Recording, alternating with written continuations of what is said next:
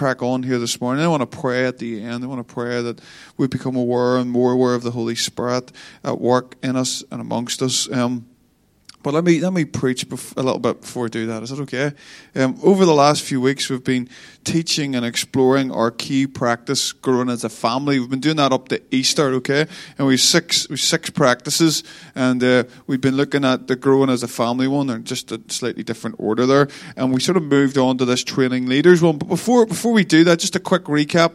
A couple of weeks ago, because we had our baptism service last week we, we've talked a lot about how we grow as a family, but how we have to realize if we're going to grow as a family, we're a family on mission. Uh, we are co-partnering with God to see His dream for the world come to pass. We're called out people, people of every creed, every color, every race and religion to become one new humanity in and under the lordship of Jesus.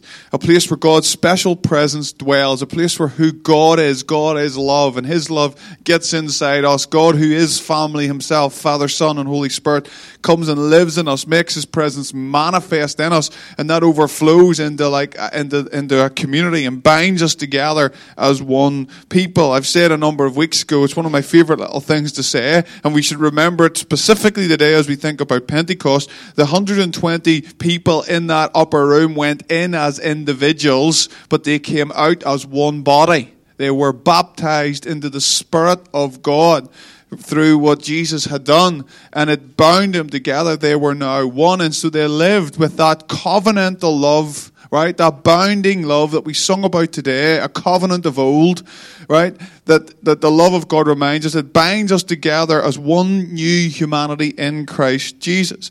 And the, the crucial thing to remember about growing as a family is we only grow if we love one another, first of all, but we only grow if we fulfill the Great Commission. Okay, there is a commission. We are an apostolic sent people. We are a body that works hard to look after itself. So lots of the world today is into healthy eating and all of that. So we need to do the things that are healthy, right? So we need to be healthy in terms of the spiritual community that we're trying to create here. A healthy community. We put the right things in, love and grace and tolerance and all of those things. So we become, but we also need to exercise the body. So it's not just about what we put in, which is the word of God and our affection and love for one another, but we then exercise and move in order to fulfill. We have to do something. We have a vocation as the church. It's in this family. It's in a family that you get formed yeah, into increasing likeness, and we become more and more like Jesus in an overflow. We move, uh, the body moves. Like it, the, the body doesn't, the muscles don't get worked if the body doesn't move. You can put all the healthy stuff in that you like, but it won't actually properly function if it doesn't move, and muscles don't move, they just waste. And so we are a family, but we're a family on a mission.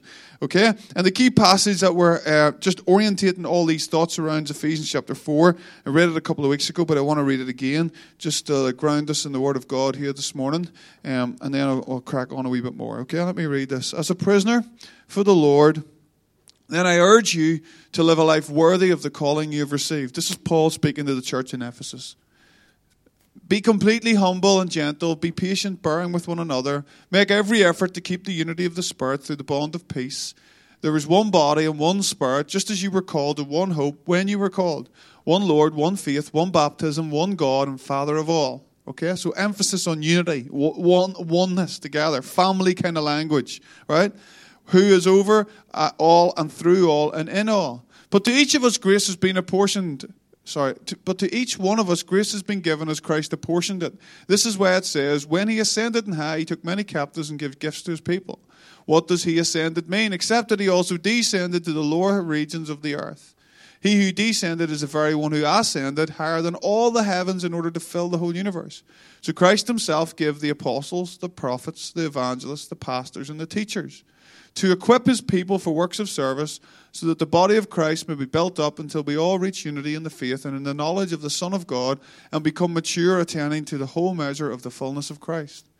Then we will no longer be infants, tossed back and forth by the waves, and blown here and there by every wind of teaching, and by the cunning and craftiness of people in their deceitful scheming. Instead, speaking the truth in love, we will become we will grow to become in every respect the mature body of him who is the head, that is Christ. From him, the whole body, joined and held together by every supporting ligament, grows and builds itself up in work as each part does its work. Lots of words there, but beautiful scriptures. And Holy Spirit, we ask you just to anoint your words and give us wisdom as we unpack them. We see here in these words, we see it's like family language, as I said, but it's also language that um, indicates that the church has a vocation, the church has a calling to fulfill. We grow into the head who is Christ, and we uh, literally become his hands and feet. We are his body on the earth. And so, uh, two weeks ago, as we moved into this fourth practice training leaders, I really wanted to start, this is a brief recap of this. I really wanted to start that by saying, at a base level, we all are leaders because we all have influence. You may be influenced in, your family, it may be in your community, it may be in your workplace, but everybody here is probably influencing someone, and, and in that respect, you're probably leading them to an extent. Now, I do believe there are various degrees of leadership and various graces of leadership that God gives out, which we'll look at later on. But every single one of us is leading, and every single one of us there is contributing to the fulfillment of the Great Commission. In the same degree that we have influence, we are leading. Leading is kind of creating a field of influence where other people can grow and mature. And so my desire and our desire as a leadership team is that Emmanuel Portadown will be a place where we're all leading, where we're all influencing wherever God has called us to influence in simple ways, but in profound ways. That's what Vivian was testifying to what was happening in here this week. And we want to do it in here, but we want you to do it out there as well. As you are formed into Christ likeness by being part of a family, you can carry the fragrance of Jesus out there to the world around you. The church gathered and the church scattered. And as we do that, we start to see the kingdom of God come. And discipleship is the place where people are learning to submit their lives to the lordship of Jesus. When we come together here and we worship, it's important that we realize we're not just doing this for like singing a few songs, preaching a bit of a sermon, you know, kind of just tickling our ears and that'll do the, that'll do the job. No, no, no. We're coming to submit ourselves as a people to Jesus' lordship and then to afresh his empowering presence to fulfill the Great Commission, to do what God has called us to do in every sphere of influence. And each one of us does that in different ways. And the family of God becomes then a place of instruction. The church becomes a place where we get shaped up, where we get equipped, where we get released into the things that God has called us to, the unique gifts and graces that are on your life. Hopefully, in this church, will get unpacked and unlocked and released. That's what we want to give our lives to as leaders in the church. Essentially, church is a place where people should flourish. I ain't going to make a big statement here, but I don't know anybody who is flourishing in this kind of paradigm, right? To see the kingdom come, to fulfill their role for Jesus in every sphere of influence they're called. I don't know anybody that's flourishing in that role for Jesus that doesn't go to church. I don't. They may be flourishing in that in the world's eyes, like they might have loads of money in the bank and the like, you know, they might have, you know, in, in other people's eyes it might look like they're flourishing, but if they're flourishing for kingdom purposes, for eternal purposes, not for temporal ones, I don't know anybody. You can tell me if you know somebody because I'd love to meet them and ask them how's that going, right? Because I don't know anybody who, who does that It isn't, that isn't part of the Church of Jesus and it isn't connected to a local fellowship. It isn't, isn't giving themselves and sacrificing themselves to be part of a body where they can flourish. Because God didn't make it that way. Those who are planted in the house of the Lord, right? Those who are planted in the house of the Lord shall flourish. And so my longing is the problem is to be fair. On the other hand, the big critique is most churches, unfortunately, in today's world, aren't equipping the saints to flourish, right? And we want to kind of go against the grain a little bit, if that's the way to put it, and get back to what the New Testament calls us to be, which is to equip the saints to do the work. That's what we read. And we want you to see this church, and we want together as a family to all be up for change. Norman talked about it. And when I say change, not just ch- change for the sake of it, but growth, flourishing, being, being challenged, having the truth and love spoken into your life, being, uh, having your gifts drawn out, not allowing you to get comfortable and settle too much. We want church to be a place where we're flourishing and we're growing and we're healthy and we're strong in Christ and we're in a family and we feel the love of the Father, but we're being formed and shaped and changed to become all that God has called us to be. We don't have to stay victims for the rest of our life. We can be overcomers right? We can move beyond that place that we're finding ourselves in at the moment. Not because God wants to rush us through our pain, not at all, but we can find a place of healing and solace and soothing of the presence of Jesus, and then we can overcome we can move into the places that God has called us to be. And that should be the case. Unfortunately, it doesn't feel like the case sometimes, but if the Spirit of God, who was poured out all those years ago at Pentecost, which we remember today, is the Spirit of wisdom, creativity, beauty, uh, power, love, if He is the essence of all of those things, then we should be the most creative, imaginative, powerful, loving, beautiful people that the world knows. And that's what they're crying out for, actually. And I think we saw a demonstration of that yesterday. It's almost surprising that the message of the gospel is actually good news. But it is. And people are desperate because they're dry and empty. Despite all that it looks like on the outside, they're empty inside. And we are the people that carry the Spirit of God, the Spirit of power, Spirit of love, and God is calling us to be those kind of a people. And so that was what I kind of did two weeks ago. Okay, so that's a recap for those of you who weren't here. Hopefully, it brings you up to speed a little bit. We want everybody flourishing in that kind of base level. We're all leading, and we all want to be training one another in, into increasing influence wherever God has called us to live our lives. So that's the goal, okay? That's the end. That God, through the saints, will fill the cities and nations with his presence. So I've kind of given you the end. What is the means? Okay, so I've given you the hopefully painted a picture of everyone being equipped and flourishing in their God given destiny. How do we get there? Well, I think the key is in this passage as well. So not to read it all again, but it said, I want you to maintain the unity of the faith in the first few verses and to be one. And then it says that God gives gifts to people, which we're going to jump into now. And then it says that these gifts are given to the church by Christ in order that, this is the end, the saints would be equipped, the saints would be released into every sphere of influence. And in order to do that, there's a means of getting there. And the means of getting there are the gifts, the bit in the middle, that Jesus gave to the church. And this is what they are. We read this a moment ago.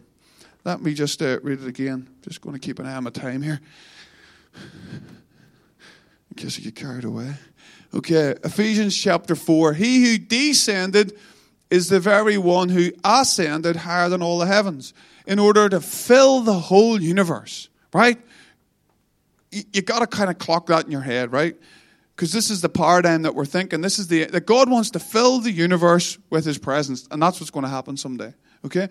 So, how does he want to do this? So, Christ gave himself the apostles, the prophets, the evangelists, the pastors, and the teachers to equip his people for works of service so that the body of Christ may be built up.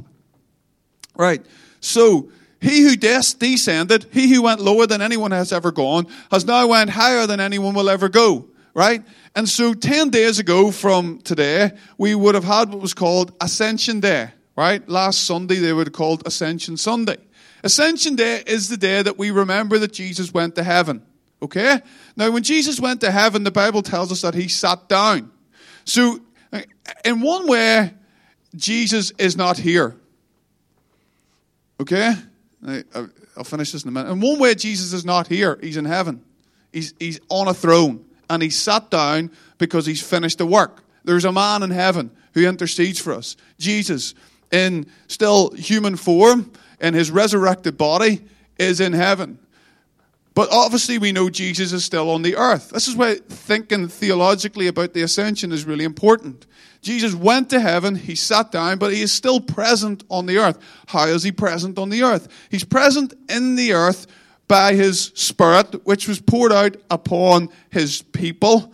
And the ministry of Jesus carries on on the earth through his body through these five gifts the apostles, the prophets, the evangelists, the pastors, and the teachers.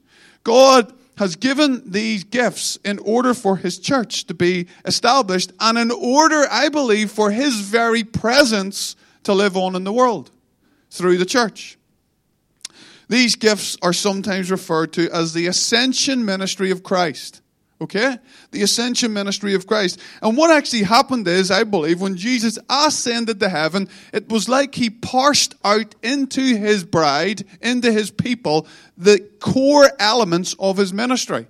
And the core elements of his ministry were these five things his apostleship, his prophetic ministry, his teaching ministry, his shepherding ministry, and his evangelist ministry. Right now, he didn't call them those things, but that's what Paul calls them. And Paul was given the revelation for the church. It's a bit like when you bequeath something to someone. It's a bit of an old English word, isn't it? When you, when you die, you bequeath something to them. Now, Jesus died, but he rose again, so he's obviously, thank God, not dead. He lives, but he's in heaven. But he, he bequeathed into his church the core bits of who he was so that we live out his ministry on the earth. Are you with me? Because I know, I know we're, we're not necessarily always taught this kind of stuff, right? But this is, this is crucial, I think, for how we grow and, and build a church. he leaves them on the earth for his church to embody. They're like his royal gifts. And they are the way that he and his presence is present in the world. And so sometimes we call these the fivefold gifts. And the key that I want to say is that Jesus has already given these to the church, I believe. He's actually almost coded them in to the DNA of the church. Right? Now, so some people believe that they don't exist today. And the ironic thing about that is people go to churches who don't believe this kind of stuff, but Jesus has actually already put it in them. Right? And so there's like a it's like a treasure chest lying dormant in the church for people that don't believe these things exist. They are the graces that jesus placed in the church in order for the work of his work to continue to get done through his body. So if i'll use the word latent. They're like latent in his body. We don't import them in. We don't get sort of spiritual enough to like get them Jesus has already put them into his people, into humanity, I believe. And when people find a community of faith, what we would say an apostolic community, one that's carrying out the vision of Jesus, then those gifts and graces start to get nurtured, start to get, start to get awakened. And we start to see these graces in people's lives. And they get on everyone.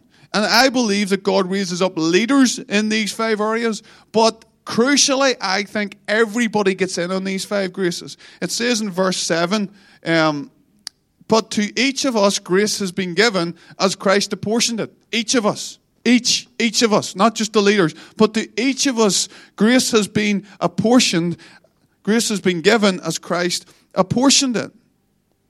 And so I believe that one of my responsibilities and the leadership team's responsibility is to make sure and to pray and to have the discernment of God that these five graces would be pumping in the life of the local church.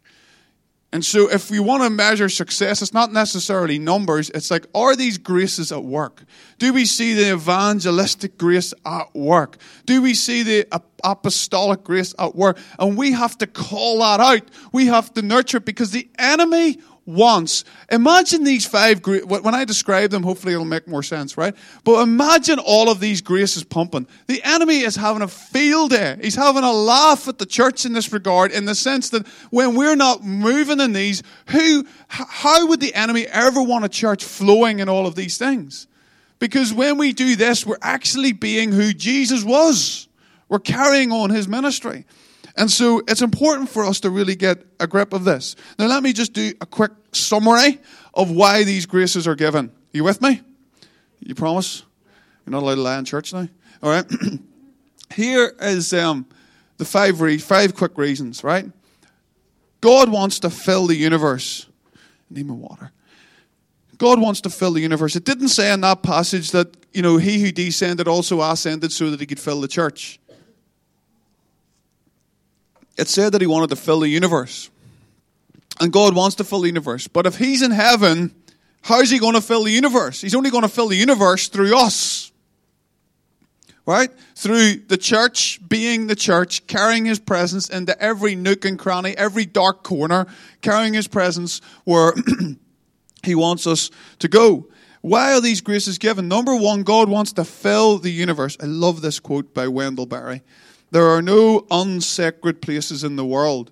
There are only sacred places and desecrated places. Right? That means, right, that God wants to fill the earth with his presence. And his original intention for mankind was that every part of it would be sacred. But humanity, because of sin and selfishness and self centeredness and wanting to build our own gods, have brought dysfunction and a virus, if you like, into the system. And because of that, we have desecrated what is sacred. But God wants to fill that with His presence. And so you stop looking at the world and going, oh, aren't those a pack of evil old sinners out there? Right? You start, you stop looking at the world in that kind of dualism that many of us were brought up in. Right? So everything out there is evil and everything in here is holy. And we start to look at those evil, dark places and we go, let's take them back. The devil's had those places for far too long. Let's carry the presence and power of Jesus into those places because God wants to fill the universe. How do we do that? We do that by these five graces, which you're going to get to. So not only does God want to fill the universe, these are the extension of the ministry of Jesus on the earth. I've kind of said that. Listen to this quote, helps explain it a little bit more. Ephesians 4:11, which describes those five gifts, is nothing less than the ministry of Christ expressing itself in and through the body of Christ. Anything less than a fivefold ministry is a misrepresentation of the ministry of Christ, and by consequence leads to a misrepresentation of Christ in the world. So if the gifts of God are five, right? Apostle, prophet, evangelist, shepherd, and teacher.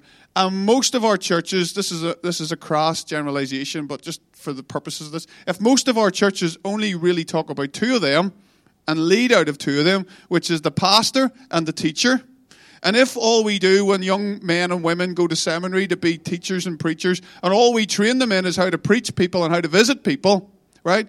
In a sense, all we've got is two of them working, which means, in a kind of way, we have dismembered Jesus because he was all five. Does that make sense? He was all five. And so, the problem is, when, when it was a time of revival, that's when a lot of our teaching and training schools started in a time of revival. Now, what do you need in a time of revival? You need pastors to look after the people that are coming to faith, and you need teachers to teach them and grow them. Those two things are essential. But if all of our effort goes into just, and I know because a lot of my colleagues, the pressure that is on a lot of my colleagues, a lot of ministers and pastors to visit people and preach people, preach to people, and it's one person trying to do it for all these people. Like it's totally unbiblical. It's it's we've got so far away from the way it was supposed to be.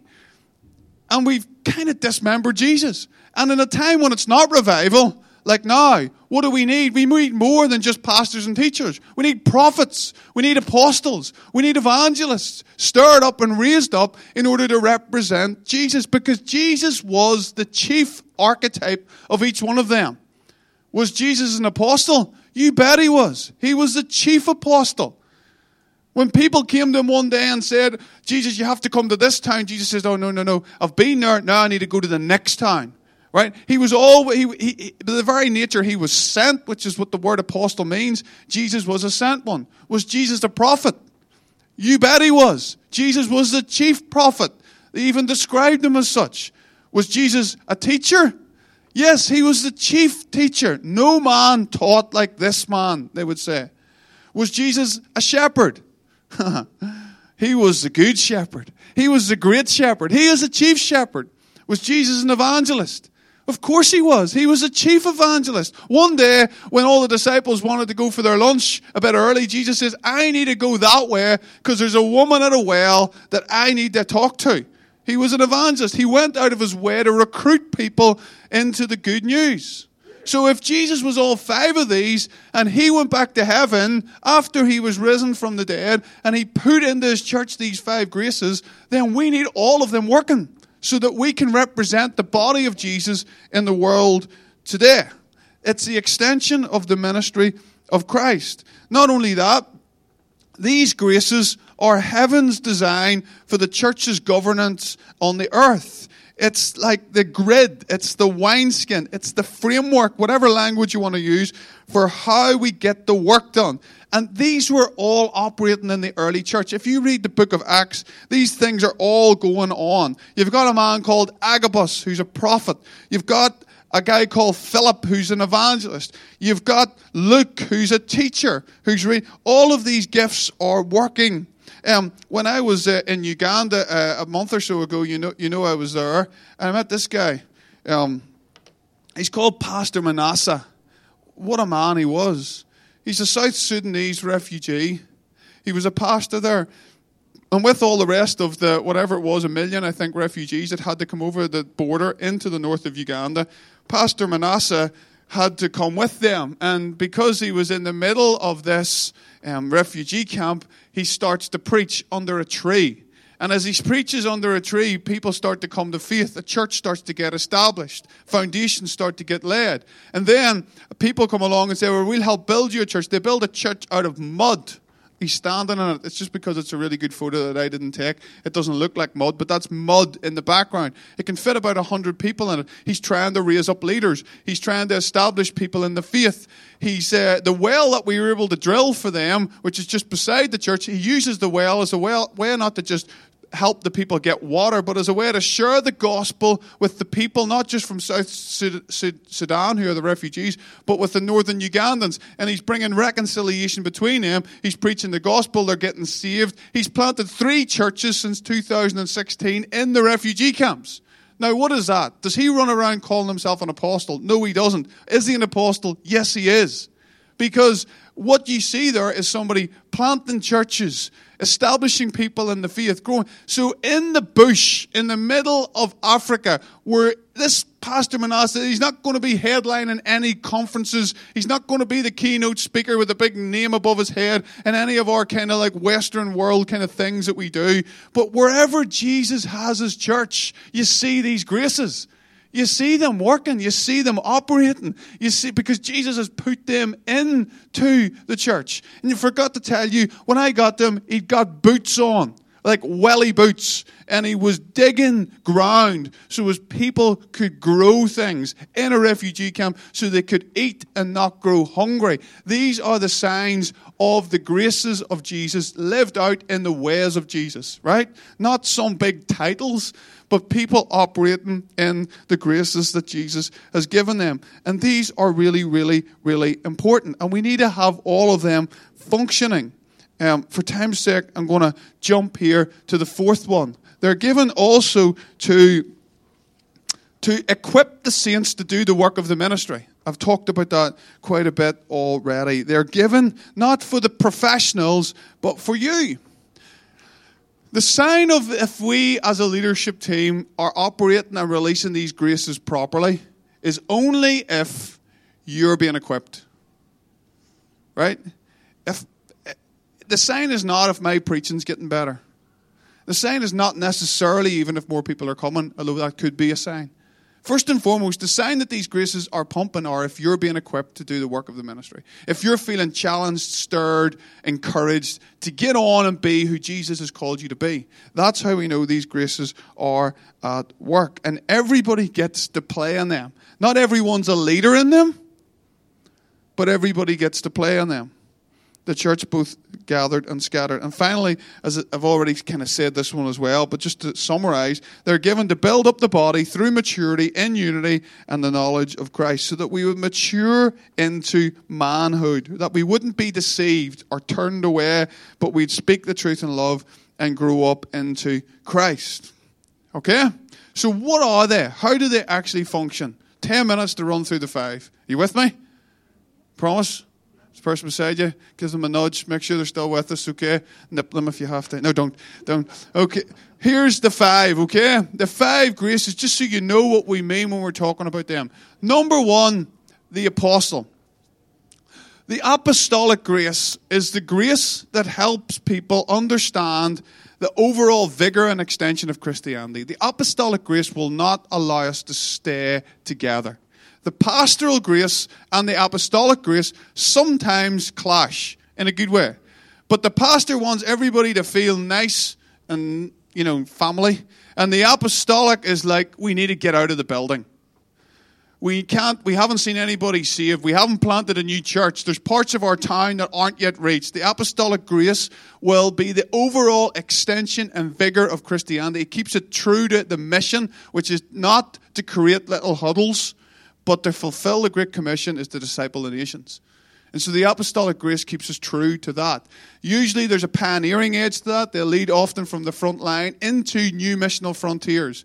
The word is a sent one ensuring that the church stays true to the big mission. They carry the message that Christ is King, not just uh, so the evangelist will probably carry more the message Jesus is Savior, which is really is, is part of it. Okay, they want to get people saved and recruited. The apostolic grace carries the grace Christ is King. That means Jesus is becoming Lord over every sphere of society. Jesus is becoming Lord here. His kingdom is coming. Not just are people coming saved, but the elements of the kingdom justice, righteousness, liberation all of that is breaking in. Those are the apostolic grace. Usually, the, uh, the, uh, the apostle is the foundation layer. They understand how to build a house they're a bit like a, a, a, master kind of architect in terms of how things get, uh, what rooms need to go where and stuff like that. So a lot of the other graces, usually the apostolic grace is a bit like an architect in that it can see all the rooms, whereas the kind of the, the pastor will see one room and how that room should be kind of sorted, and the teacher will see room, one room and how the apostolic grace is usually able to tie those together. They're a custodian of the DNA of the church. They should always lead out of a father and mother heart, okay? And just in case you think that this is an amazing grace that you would love to have, right?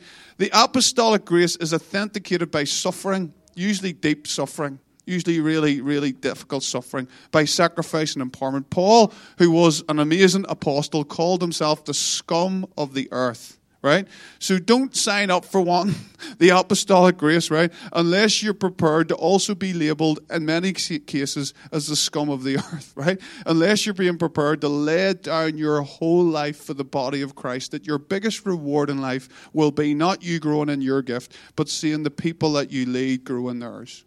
Okay? And so we will see and spot apostolic grace on people in this church in different levels of grace, in different levels, and we want to call that out of you. I've spent a little bit more time on that one because we don't often talk about that, but it's really, really important. I think often uh, uh, uh an apostolic grace is like a good midwife. It brings other dreams and other things to birth so others can flourish. Okay? Secondly, the, the prophetic grace, the prophet or the prophetic grace is called to maintain faithfulness to God among the people of God. The prophetic grace of often, sometimes people are often seen as a bit intense, right, with the prophetic grace, but that's a good thing because they keep us true, but they kind of feel things they feel the heart of God for certain things, that that's just not right, and we've got away from this, okay? And the prophetic grace calls us back. They're guardians of the covenant relationship with God, bringing God's heart to us, bringing us into divine focus. So it's like they understand the heart of God, and they see the gap between God's heart and humanity, and they speak into that gap. They speak into that and they try to draw the part of man into covenant relationship with God. They understand God's heart and man's reality and they speak into the gap. I've just said that. They question the status quo. And they often see or hear what the Spirit is saying beyond what is known rationally. Okay, the prophetic grace also almost has an intuition, the intuition of God. It's almost like they have the mind of God at times. There's a special grace that comes upon people to do that. Often, when you see the apostle and the prophet working together too, that's really, really exciting. They're like a bow and an arrow together. Because often the apostolic grace can give shape and uh, uh, shape uh, and the big vision of what God's doing, and then the prophetic grace brings like a download download from God that speaks into that and really establishes what is being said. The last three. The evangelist is a, a, recruiter to the cause. In in the workplace, they might be like a salesperson. They just like so so many of you know who comes over here on a Friday, and there's many others. Someone like Dixie, just he just recruits people to the cause. He just is like naturally like in your face, chatting, talking, big eyes, smiling in your face. You know, like just like really good at connecting with people. And many of you in this room are carrying the grace of an evangelist. We saw it. I saw it this week, and and people like uh, Vivian and Sid and and, Jason and others, I see, I see a of an evangelist just like cuts to the chase and asks a few questions and gets away with it, right? Where some of the rest of us are kind of like all kind of nervous. They're just able to get to get to that place, and it's beautiful when we see that they're naturally infectious, able to enlist people into movement by transmitting the gospel simply and clearly kind of keep it pretty simple. The good news is Jesus loves you. He died for you. They ask leading questions. They draw people in, and uh, it's great. They, they connect well with people and they share the good news. That's the evangelist. The shepherd. The shepherd is the, the pastoral grace. They want to nurture spiritual development and formation in the community. They want to see people grow. They want to see people cared for and formed. They maintain community healthy. They, mean, they want to maintain the community healthily. I don't know how that sounds in English there. And how the flock relates to one another. So the pastoral grace gets concerned. Well, I, you know, I saw that person look at that person in a certain way on Sunday. And uh, I just don't know if that's right. So pastors kind of tune into that thing, and we really need them for that because the apostolic grace is not going to let them sort it out. We just get on with the mission. Okay? But the pastoral grace is much more concerned about the dynamic of community life, how things are happening amongst the people, how people are relating to each other, how people are being loved, how people are being cared for. They're passionate about a loving community amongst the people of God. And finally, the teacher mediates wisdom and understanding. They bring guidance and depth and substance. So sometimes, you've ever been in a place where somebody gives a prophetic word and it's like, whoa, that was amazing. Like, I know God just spoke but what did that really mean? Have you ever been in there? He's like, oh, that really sounded like God, but I need somebody to explain this to me. Teachers kind of sit with people and mediate that wisdom. They break it down so people can understand it. They're obviously schooled well in the scriptures, and they help articulate the culture of the kingdom of God. These are the five different graces. Let me do it really, really simply and something that you might remember. This is again a bit of a generalization, but in a sense, the prophet is this finger who's kind of pointing the way. The prophetic grace, it brings a sense of direction, where we need to go, where God is leading, what we feel God's saying to us about how we move forward. The evangelist is the middle finger. he's out in front of, he's the longest one out in front. He generally will be on the streets or beyond, beyond the confines of the building trying to recruit people to the cause. Okay? The, when he connects with them and wins them for Jesus, they need loved and pastored. Sometimes evangelists aren't the best pastors, you know, just want to get more people, which is amazing.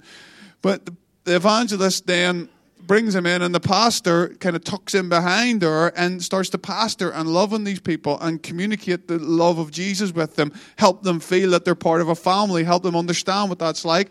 And then the teacher, the teacher kind of props that all up by bringing the Word of God and by helping them understand and grow in their faith and be equipped so that they can flourish in their gift. And the apostolic kind of grace is a bit like the thumb because uh, you kind of the, the, the thumb can kind of touch them all. And so there's a degree in which the apostolic grace can probably do a little better, has to function in a little bit of them all, in order that the foundations can be laid.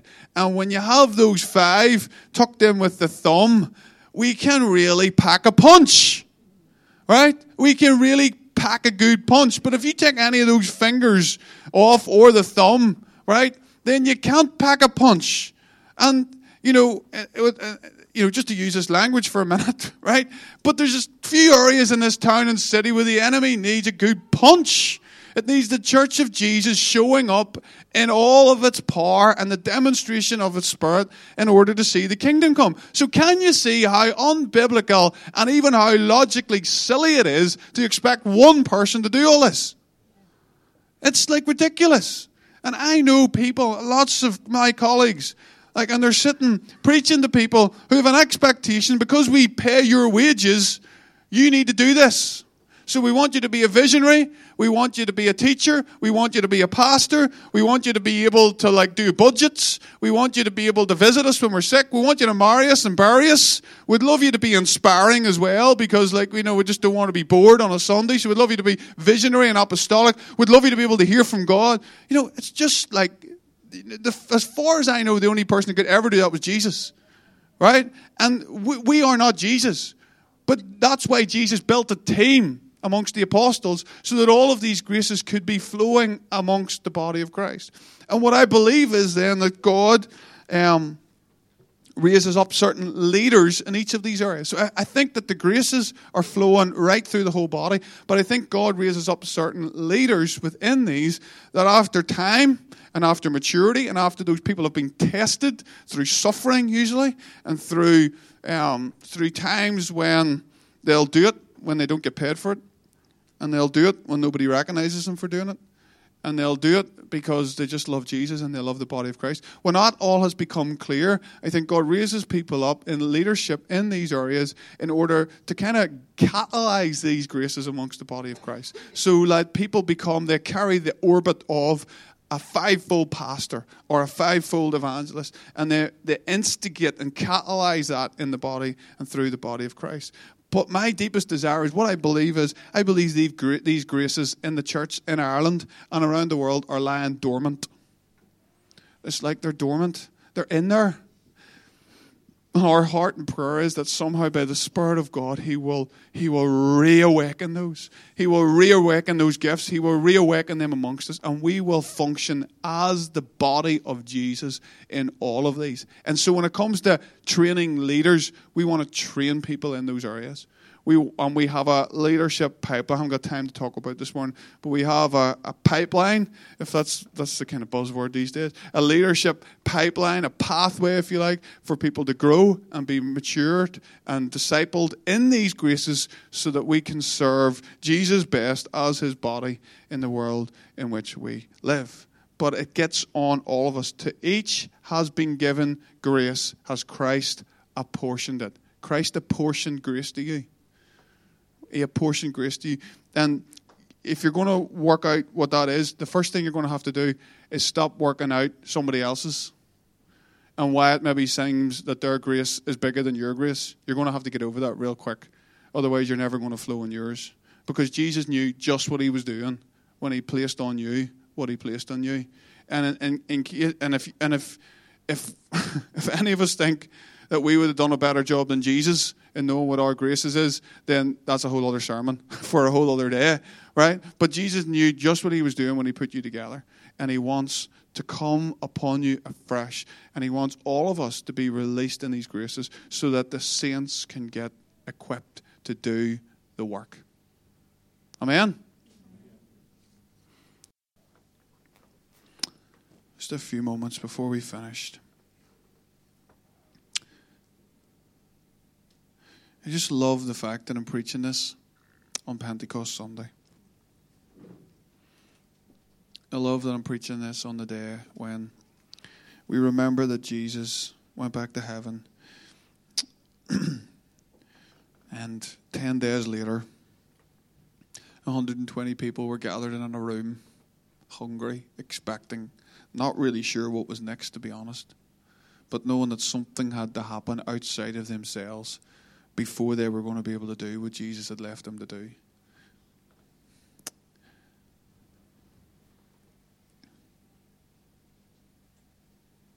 And so he came. He came. The Spirit of God came. And let me just read what happened. Just open your heart up to the Lord. When the day of Pentecost came, they were all together in one place. And suddenly the sound, like the blowing of a violent wind, came from heaven and filled the house. They saw what seemed to be tongues of fire that separated and came to rest of them. And all of them were filled with the Holy Spirit and began to speak in other tongues as the Spirit enabled them. Now there were staying in Jerusalem God fearing Jews from every nation under heaven. And when they heard the sound, they heard a sound. The people out there heard a sound. A crowd came together in bewilderment because each one heard their own language being spoken.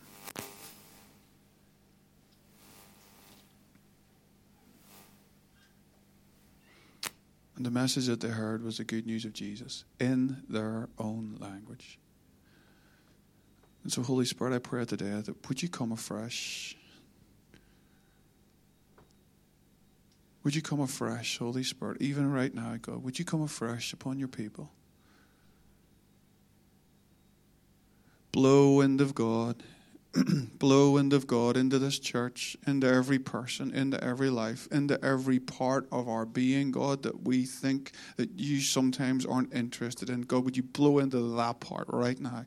Would you let your life come in the name of Jesus, Father? Would you let your resurrection life, God, flow in us afresh, baptize us afresh, and live in us afresh.